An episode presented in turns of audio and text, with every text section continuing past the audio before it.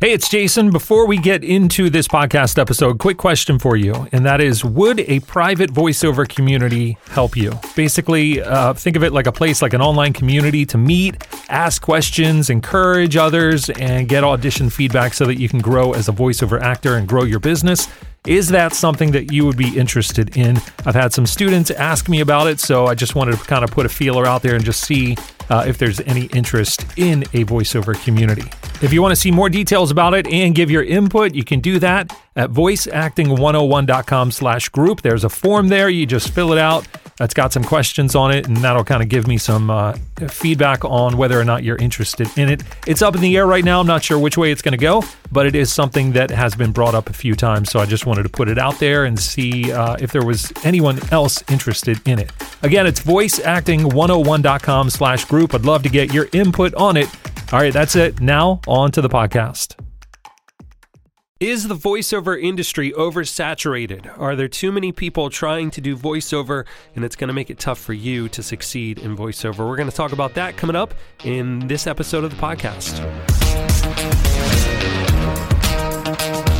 Hey, it's Jason. Welcome to this episode of the Voice Acting 101 podcast. And today's question comes from Micah. Micah says, Jason, do you think it would be worth my time and effort in this period of time where voiceover is such a saturated market to try and break through?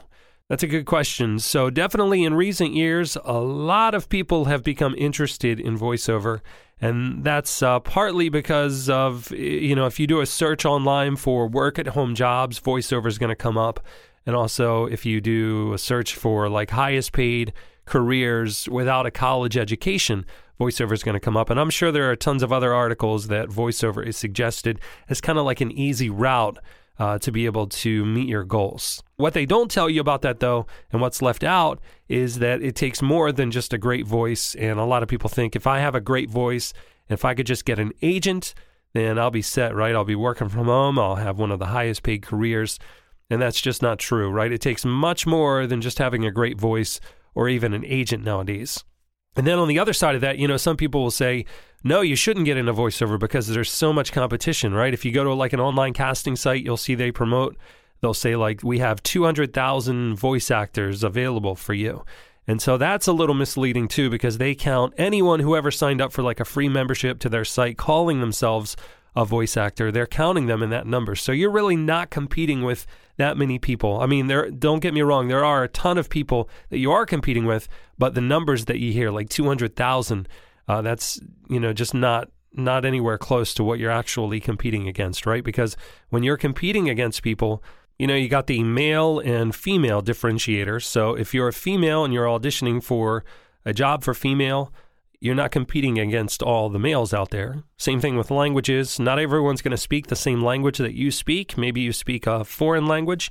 So that's going to open up another job for you and possibly eliminate some of the other competition that don't even speak that language that you speak. You know, your voice age, your style, all those things are going to narrow down. You know, someone is just looking for someone that sounds like you. So you are still competing against people, uh, but it's nowhere near like that 200,000 uh, number that you may hear from time to time. You know, really, it comes down to that's just a decision that only you can make, whether it's going to be worth it for you to go after voiceover.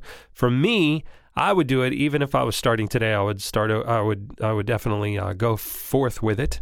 The flexibility, uh, the pay, and the ability to be creative. You know, I know that that's what voiceover is about, and that's what I love. So I would. I would definitely try for it if it were me.